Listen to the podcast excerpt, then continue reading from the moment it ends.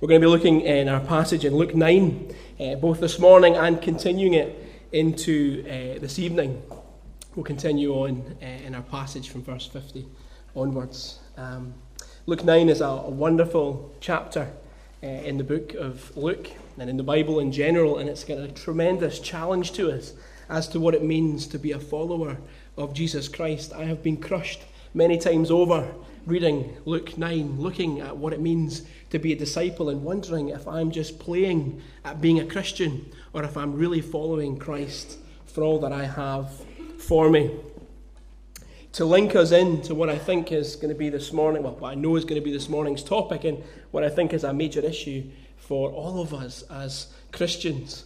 I wonder if there is a discussion that comes up a lot in your house or in your work in my years of ministry, coming on to six years, which will be a lot to some and not much to others, I have learned that communication is something that comes up time and time again. And rather than think I will ever solve it, I've come to terms with those dreaded words that people say to me nobody told me. There are welcome sheets that nobody reads, Facebook posts that fall to the bottom of your news feeds and emails that you don't receive anymore because you didn't tick that GDPR link. No matter how much time we put into communication again and again in discussions with our church, someone always feels left out on something they wished they had been told. I've come to terms over much pain and misery with this idea that we just have an optimal level when it comes to communication. I don't know what that number would be. Let's say it's maybe 80% engagement. You do well to maintain that level of engagement and you just accept the fact that you'll never quite get to 100%. The problem is, you do need to keep working at it. Because if you don't keep working at it, its natural inclination is to diminish, is to get worse. Websites won't get visited regularly if they aren't updated regularly. People start talking about the next new thing, and events become regular slots instead of exciting new projects. It might be that Hamilton Baptist is different, that you are perfect in communication, in which case you should be doing seminars to teach other people like me how to do it so well. But I suspect that you have the same problem that every other church I've ever met has had. What makes it so frustrating as a minister is that you really don't want to be talking about communication unless you're using it as a sermon illustration like I am but you ignore it at your own peril. It falls apart if you do nothing about it. Or if you don't pay attention, you're guaranteed to have a problem that probably needs twice as much work later down the line. This morning, I think our topic is a little like that. It comes up so often in the Bible that it tells us that it's something that needs our attention. It happens before Christ was born. It happens to those who directly follow Christ, and it continues in Christ's church after his death and resurrection. It's something that needs continually worked on until Christ returns. We have to fight continually to keep its effectiveness at its optimal level. And like communication, its default is to disappear and to diminish if we don't pay it any attention.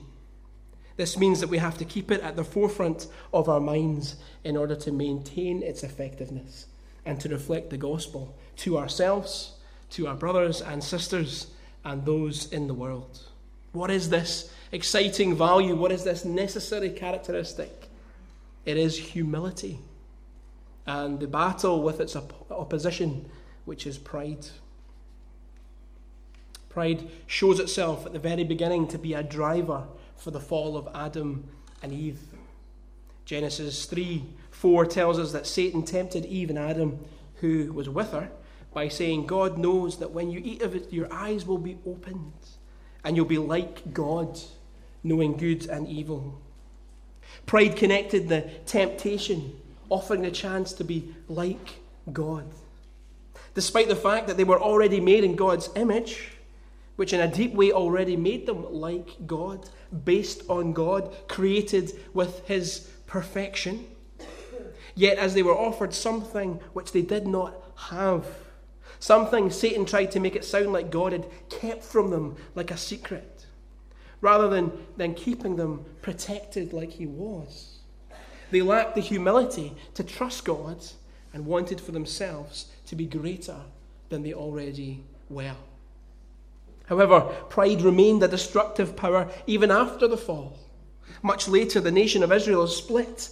It's predicted in 1 Kings chapter 11 as God is reminded, uh, God reminds them of his sovereignty in the time of chaos by predicting it going to happen. And in the next chapter, into chapter 12, Jeroboam, who would shortly become king of the ten tribes, splitting away from Israel, approached Rehoboam, who was the son of Solomon, and would shortly remain king only of Judah and then Benjamin.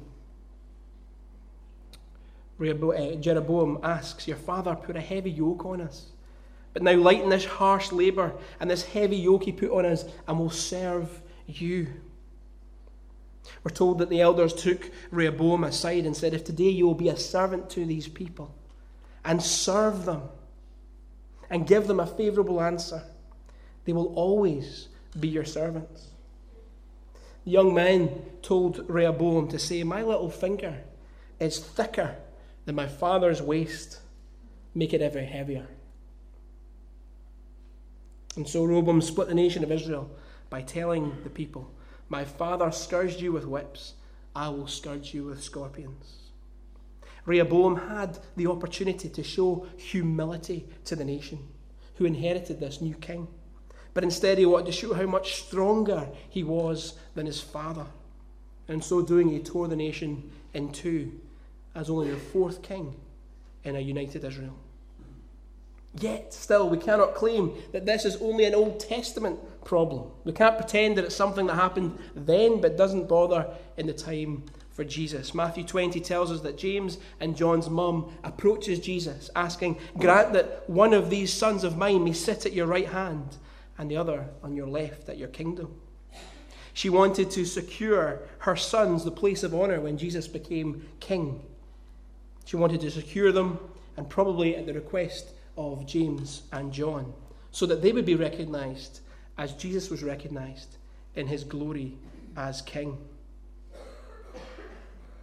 Yet still, once Jesus died and rose again, the problem continued. Finally, the issue had not been fixed by the coming of the Holy Spirit to empower the church. James speaks of a situation that he must have had reported to him when he asks, Suppose a man comes into your meeting wearing a gold ring and fine clothes, and a poor man in shabby clothes comes in. If you show special attention to the man wearing fine clothes and say, Here's a good seat for you, but you say to the poor man, You stand there or sit down there at my feet, have you not discriminated amongst yourselves and become judges with evil thoughts? James recognized that pride had allowed people to have a hierarchy in the church, where wealth and titles had influenced people's standing in the church, instead of united by the fact that we all fall short of the glory of God and all have been saved only through faith in Jesus Christ. What does all this mean? It means that if such a prevalent issue is addressed so many times in the Bible, and I could have spent much longer, probably going through almost every page in the Bible, then it's certainly an issue for us this morning.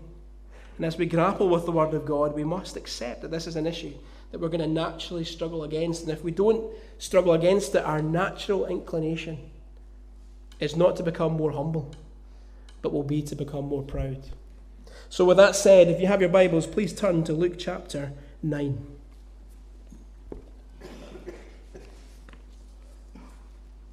Beginning at verse 46. We're going to read to verse 50, but I'm, I'm actually going to stop the sermon at 48 because my notes got way too big and uh, I know how painful it can be to hold you for about four hours. So I'll only hold you for three. Luke chapter 9, 46. An argument started among the disciples as to which of them would be the greatest.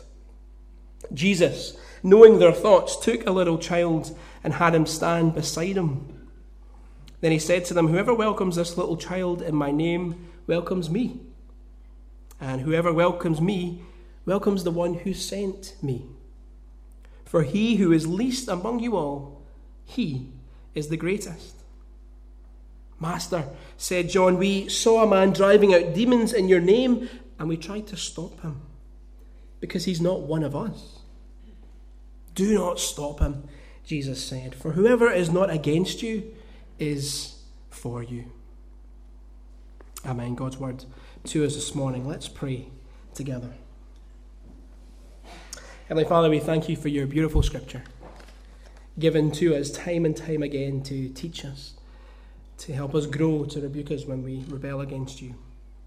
Lord, we pray that your word would just reach into our hearts and into our minds. That what you want to say to us would be heard, Lord. We just pray that we would, um, by your Spirit, be able to listen and apply these things into our lives. For, Lord, it's all about you. And we desire to follow after you. In your name we ask and pray. Amen. So we need to understand why Luke 9 is where it is. Up to this point, the disciples have been called to follow Jesus in chapter 5, an invitation which they accept. And Jesus begins to teach them, showing them his power. He explains the values and reality of God's kingdom as opposed to the broken values and false realities of the earthly kingdom. He backs up this power by his authority his authority over demons, like the demon possessed man in Galilee, his authority over human diseases, like the man who had leprosy, and his authority over death, raising the dead girl to life in the chapter before this chapter, this morning, chapter 8. But something has begun to change in chapter 9, and in Luke it's very intentional about there's three sections um, which go, and this is us moving from section 1 to section 2 when Jesus begins to head to Jerusalem. The third section is him in Jerusalem and his death and resurrection. We begin to see here the disciples being given authority by Jesus to go and teach what Jesus had taught and heal those who needed healing. In verse 1 of this chapter, we're told that when Jesus had called the twelve together, he gave them power and authority to drive out all demons and to cure diseases and to send them out to preach the kingdom of God and to heal the sick. Having seen Jesus do all these wonderful things, they begin to also do wonderful things. Having watched as crowds were amazed at the power and authority which Jesus held, suddenly crowds were amazed at the power and authority that they held. As people came from towns and villages begging Jesus for help in total helplessness. Now the disciples were the ones bringing hope to those who had given up on the doctors or given up on going to the temple or given up of ever seeing change in their lives. The disciples were beginning to experience the power of their position as disciples of Jesus. In the same chapter, three disciples are chosen to go with Jesus. Just as in chapter 5, all the disciples are gathered around Jesus and 12 are chosen amongst that group. Here, amongst the 12, Peter, James, and John are called out and chosen to join Jesus on the Mount of Transfiguration. They see Jesus glowing as his clothes became like a flash of lightning. Jesus has a conversation with Moses and Elijah, probably the, one of the coolest things just to comment on naturally in the Gospel of Luke. Yeah, he went up the hill and he had a little chat with Moses and Elijah, chatting through the law and how things were coming and how he was getting on with his plan and following the Father. Understandable why Peter thought we should maybe raise three altars here to worship him. However, let's see it from a different disciples. We're told that the disciples, meaning Peter, James, and John, decided not to speak about this and kept it to themselves. Can you just imagine the picture? Now remember, Andrew is the brother of Peter. Andrew's the one that invited Peter to come and see the Messiah. And from that, the two of them went on to follow Jesus. If you've got siblings, you'll understand the frustration of this. Peter goes up the hill. Peter comes down the hill. Andrew says, What happened up the hill? Peter says, Nothing. Andrew says, Well, why did you three have to go up the hill? Peter says, Doesn't it matter? Could you imagine as a brother thinking, You're just holding that back from me? It made me think a little bit of when I was in school, you know, in primary school. I know something you don't know. There's this sense of why is Peter, James, and John special enough to go up that hill? But the other nine who were chosen amongst the whole crowd before to follow Jesus as one of the twelve isn't chosen. I think when you begin to see these things happening, you begin to see them with power and authority, you begin to see them being kind of chosen at certain times and even more chosen from the chosen. we begin to understand why there were some problems developing amongst the disciples. I don't think it's surprising, certainly not surprising to me. I've got two brothers, I know exactly what's going on here. When we come to verse 46, and it says, An argument started amongst the disciples as to which of them would be the greatest. In fact, maybe we'd be surprised if it didn't say that an argument cracked out amongst them because of who was the greatest. This argument doesn't happen around Jesus. I don't think most of them want to hear the definitive answer from Jesus. They just want to prove their greatness to the other disciples. There's a deep set of truth in our hardened hearts about this.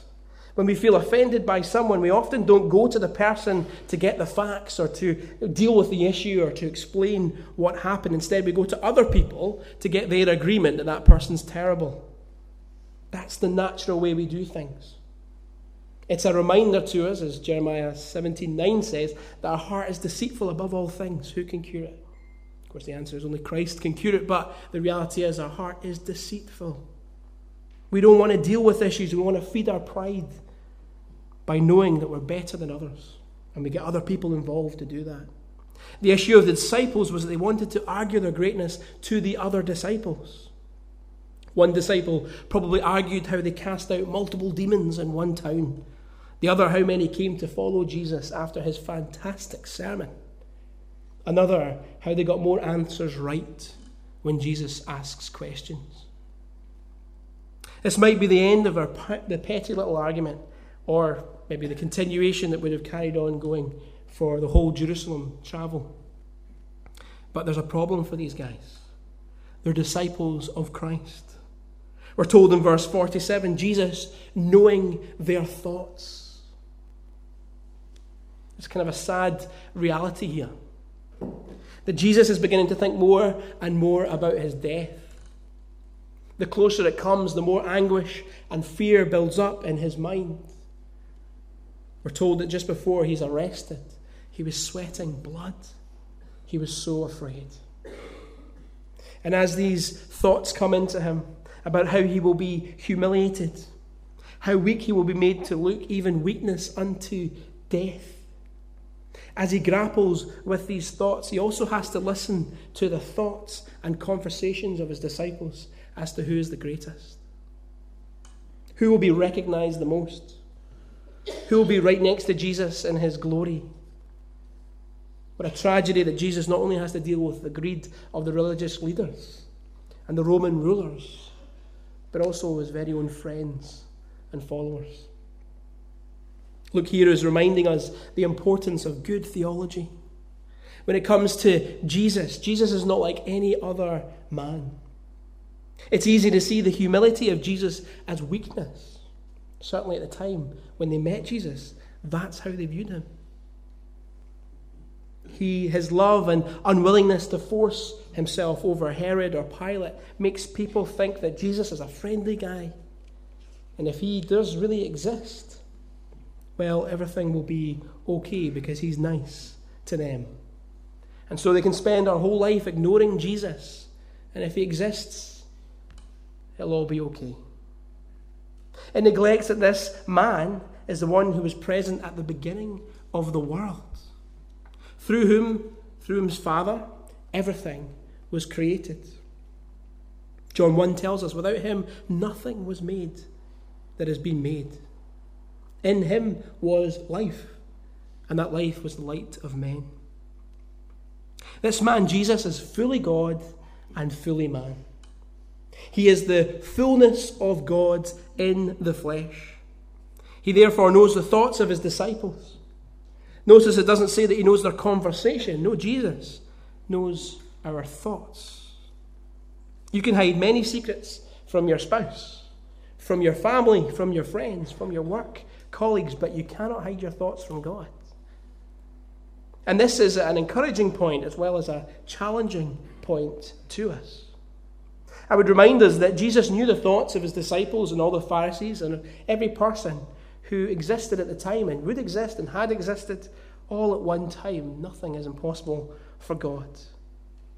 He knew our depravity. He knew how sinful we would be today.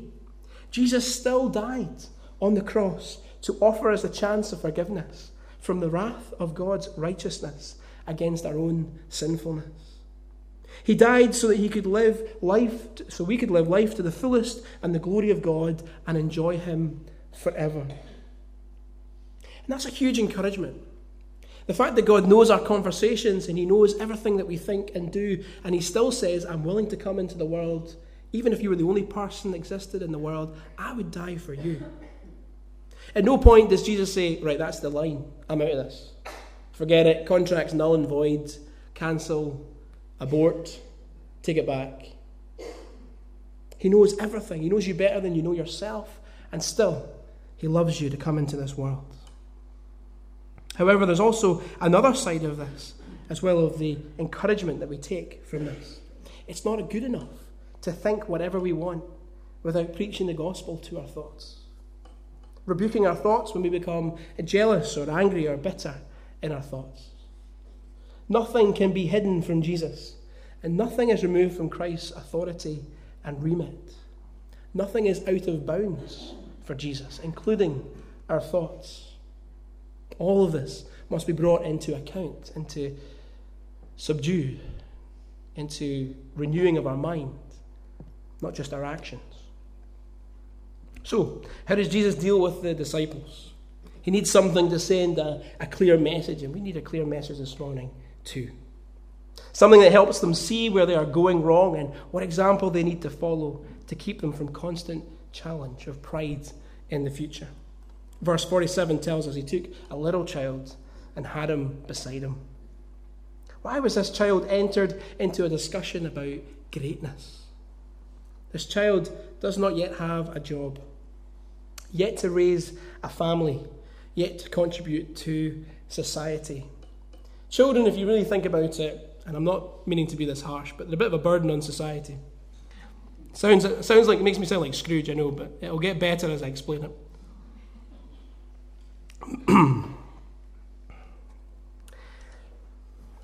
if you think about it, there's some truth to this. Bringing a child up is really to give your time, wealth, and energy so that the child can go on to become an independent person who will then go on to spend their time, wealth, and energy on another family.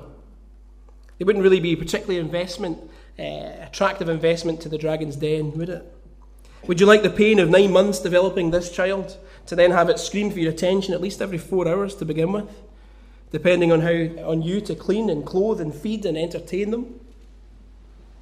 Of course, I do love children and they bring joy into the world. And being a massive kid myself, I get much of the joy just entertaining a child. And it's great having a nephew that I have who's three because you can just hand him back when he gets annoying. And that's the real joy of children for me. It's time to go back to mum. Um, in primary school, we, uh, where I'm a chaplain, particularly, we talk about this preparation for adulthood, education with the desire to see them contribute to society when they are growing up. And it's therefore a child with nothing to claim for itself that has stood in the middle of the disciples. A child that is just doing what he's told by Jesus. A child that probably isn't sure what's going on, and a child that everyone has forgotten about. It's ironic or, or right or appropriate that we don't really know the name of this child. We don't know anything about him. We don't know anything after this or before this event. The child is insignificant in this story, in this event that's been told by Luke. Jesus says in verse 48 Whoever welcomes this little child in my name welcomes me. And whoever welcomes me welcomes the one who sent me. Here, Jesus is making a point about the application of humility. Humility welcomes those who have nothing to offer, because humility reflects that we have nothing from ourselves. Listen to this from Luke 14. When you have a luncheon or dinner, do not invite your friends, your brothers or relatives, or your rich neighbours. If you do, they may invite you back, and so you'll be repaid. But when you give a banquet, invite the poor the crippled, the lame, the blind, and you will be blessed. Although they cannot repay you, you will be repaid at the resurrection of the righteous. I read a passage like that in Luke and I think, what does it mean to be a Christian? Have I got some of these things wrong? Is there a sense where following Jesus is so far apart from what I've made following Jesus about? Isn't that an incredibly challenging passage? Have you ever invited someone to your home who could not repay you? See, the gospel is not just logical, it is radical. Jesus turns up the heat with his call to humility and says, It's time to get radical about Jesus Christ. See, Jesus has shown us, firstly, the gospel in action for our lives. Jesus came into the world and we were like the poor, crippled, blind person who had nothing to offer at this banquet. Not only did Jesus invite us to the banquet, but he did so knowing it would be costly to him and we would never be able to repay him even slightly. But if we begin to understand that, it causes us to live differently. Sometimes being a follower of Christ can be hard. There are scenarios in my life where I wish I could not be a Christian so that I wouldn't have to apologize when I have a major falling out with someone. But I know I have to deal with it because Christ held back nothing from me. So I've got no excuse to hold back anything from Him. It's a call to be radically different and live radically different. But even in those hardest times, I could not imagine my life without Jesus. I've just experienced too much of his goodness and his greatness and his faithfulness, and I have tasted his glory in small, insignificant ways. And once you've tasted God's glory, it's impossible not to want to see more and more of it. I'd rather go through hard times than humiliating times when I have to go and apologize for things that I've done that I wish I could just be right about. Even when I know it's not what I want, than to ever think of walking away from Him. Experiencing the, the banquet is life transforming. Knowing you're a beggar, seeing your sinfulness and the hatred in your heart, then experiencing the grace of eating at the King's table is truly transforming. But humility says that you cannot just enjoy eating at the king's table. You need to go out and be like the king. This is the meaning of discipleship, living your life in a way that Jesus would if he were you. Reflecting God's goodness into others. So here's a good question to check your humility. When's the last time you did something for someone who could not repay it. If it's been a while, maybe that's worth just going away and taking time to pray about. Maybe reflect on Luke 14. And secondly, to this, humility is about recognizing that Christ is best. There are many things that scriptures call us to that's radical in our society. Keeping sex within the context of marriage. Marriage is a lifelong commitment between a man and a woman refusing to gossip about the latest information on someone, not being greedy in our businesses, dealing with bad relationships in order that unity may be the fruit of our faith. So often we don't want to miss out or go through the pain of facing these issues. But that's the difference between being a follower of Christ and being a fan of Christ. A follower follows a fan watches from the sidelines and cheers Jesus on. Yeah, Jesus, you keep going with your Jesus stuff. And I'll support you from the sidelines, but don't ask me to get involved. Don't ask me to come down there and be part of it. A follower says, I'm going to keep to your heels as close as I can and follow you wherever you go. We're told in verse 48 that when we do this, we not only welcome those who otherwise would be ignored, we not only reflect Christ in our lives, but we also welcome him who sent Christ. To act in this humble way is to welcome God the Father. If I'd opened up this morning by saying, Hey, would you like an opportunity to welcome God the Father? I hope that many of us would say, Absolutely, how can I do that? Well, Jesus says, Hey, if you welcome those who are to be ignored in society, you welcome me, and if you welcome me, you welcome my Father. What a beautiful picture for us. And then verse 48 finishes by saying, For he who is least among you all, he or she is the greatest. The child is the perfect example of this upside down, or maybe better put, right way up kingdom, which Jesus brought with him. Why was the child stood before disciples to explain the greatness of the least? I told you before that childs don't really contribute to society. But the great reality is they don't have to. A child does not exist to work, to invent, or to teach. A child is helpless. Without their parents or a guardian, they cannot exist. Even Tarzan needed animals in the jungle to bring him up when he didn't have any parents. And yeah, no, Tarzan's not a real person. Don't worry. What we need to realize is that we are children. We are helpless. Since that fateful moment when Adam and Eve were tempted to be like God, so also we've been the same, wanting to take God's place over our life and unable to escape our corrupted hearts. It's vital that we do not play this down. Humanity is deprived, fallen, and without the Holy Spirit's intervention and regeneration, we have no hope of living a life whatsoever near to how God intended us. We have to see ourselves as helpless children before a loving Heavenly Father who comes to adopt us from the misery of our lives without Him and our hopelessness of hell without His intervention. And if I was to downplay that this morning, I would be downplaying the work of Christ and what he achieved. And I refuse to do that. And this is the second part of our childlike reality that we are totally dependent on God. Every parent and mother in particular knows what it's like to have a child so hopelessly dependent on them. You cannot give a banana to a child without first cutting it up or mushing it up if they're even younger. There's a patheticness to the child's needs. Jesus stands a child among the disciples and says, Look, this is you before God. You think you're anything else? You're deluded. And in a practical sense, God is not only creator, but the sustainer of the world. Every breath is a gift from God. And in a deeper sense, our salvation, our identity, our life is found in God the Father.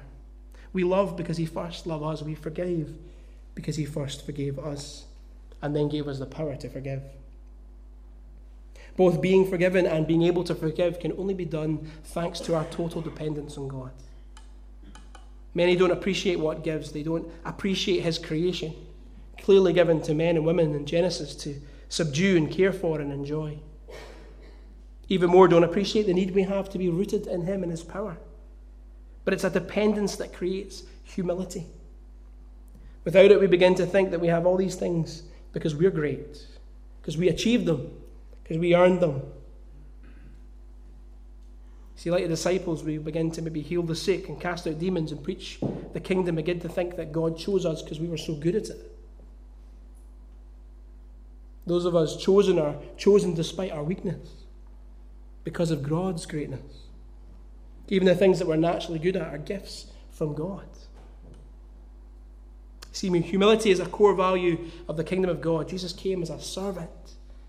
Yet we don't often spend much time thinking about humility and applying it to all aspects of our lives. When I was a teenager, I used to work for a kayak and canoe company, and I was awful at it. I don't know how. I mainly worked in the shop selling stuff because I couldn't actually kayak much at all. But one day they, they took me out uh, to, to kayak. And as we went down a, a, river, I don't know if you know anything about kayaking, and there's no reason to, because there's no reason to, but beyond paddling, I couldn't do anything. So the first thing you're meant to learn is how to roll yourself back up. I couldn't even do that, I was so useless at it. And uh, mostly I worked in places where you could just say, stand up if someone fell in, so that I didn't have to go and fall in the water myself and rescue them. But one day in a river, I fell in. And no matter how many times I just got out the kayak, I can't flip it, so I just got out and said goodbye to the kayak down the river and decided I would float the same way. And I thought, I'll stand up. And every time I tried to stand up, the river just pushed me straight back down. And the only way I could stop going down this river at a decent pace was to pull myself out of the river and just pull myself up and away. I was thinking about this for ourselves. The only way Eh, that so often we come to God's kingdom and accept Christ's humility. We love the fact that he humbled himself to a mere man. That though he was in creation and created all things, he was killed by his own creation. That though he is in very nature God, did not consider equality with God something to be grasped, but made himself nothing, taking the very nature of a servant, being made in human likeness, and being found in appearance as a man. He humbled himself and became obedient to death, even a humiliating death on the cross. Though he could have called down an army to save him, he didn't. Folks, if you believe that you can take all that Jesus offers and remain proud, then you are as foolish as I was trying to push against the current of a river, thinking that somehow I could get my footing in a river as tons of water pushed against me. You end up with a choice. Either you're going to have to pull yourself out of this river and be spat out like a lukewarm Christian, or you accept the current of the river's humility and you ride down that loch recognizing that it's Jesus' way or no way. Accepting the power of God through our weakness, as he proved his power through weakness on the cross. Pride is horrible because it creeps in so easily and can be so hard to spot in our lives. My last point, and I promise my last point. As much as I'd love to keep preaching on this, and I think there's much depth more to be unpacked, and I'll try and do some of that tonight. I want to give you some help to try and spot pride and fight it. Instead of fighting against God and try to pull yourself out of that river, how do we accept God and go down that river? Well, Augustine, uh, a saint from the early church, he wrote a book called Confessions. And in this book, he speaks about the heart of the matter. At least that's what I kind of call it. And he speaks about a time when someone murdered their neighbour. And he says, Why? It's not enough just to say that was wrong, but why did the neighbour do it? Why did he kill his neighbour? Was it because he was jealous of his neighbour's wife? Was it because he was offended by his neighbour and had been insulted and wanted to get back at his neighbour? And he says, You've got to get to the heart of the matter. You've got to explore why you behave in the way you do, because as you explore your heart, you'll discover the idols that you hold in your heart, the things that you hold that are more important than God, so that when they're offended, when they're wronged, you'll rise up and fight against that. So, next time you lose your temper, ask yourself, why am I losing my temper? Next time you're bitter against somebody for saying something against you, don't be angry at the person. Turn it on yourself and say, well, why is it annoying me so much? Why is it not sufficient that I know who I am in Christ? That I don't need to care about what this person says about me instead of getting upset? I have an example of that, but I'm just going to stop because we're going over. But there's a sense of needing to explore our own heart's desires. Our anger and our frustration and our offence against other people is a good indicator of where we need to work on our heart matters. The call to humility is the constant call to a follower of Christ, walking in the ways he exampled and experiencing the gospel life that Christ gave to his disciples and continually gives to us today. The temptation always is to be a fan, shouting with encouragement. Wasn't it great when Jesus did that? Keep going, Jesus. I admire what you did. But the challenge for us is to be a follower to look in our own hearts and make sure our pride is in check. To check ourselves that we don't lose our optimal level of humility and go back to our default, which is always pride, putting ourselves first, self interest. That's a call to be a follower and not a fan. Let's pray together. Heavenly Father, we thank you for your word. We thank you for the challenge of humility. Lord, we thank you that the disciples are an example to us, that if even the disciples who were directly following you could make these kind of mistakes, Lord, you were gracious to them, but very direct about their need to see that the least is the greatest. Heavenly Father, for the times in our lives when we hold back things from you, when we have our pride, when we want to be in control of aspects of our lives, when we look down on others, Lord, help us to see those areas in our lives that we might push them out so that our strength and our identity and our foundation is fully in you. And Lord, there's no space for you to share in our hearts. Lord, you know our thoughts, our conversations, our actions. Guide us to be faithful to you in all that we do, for no area of our life is off limit to you. In your name we ask and pray. Amen.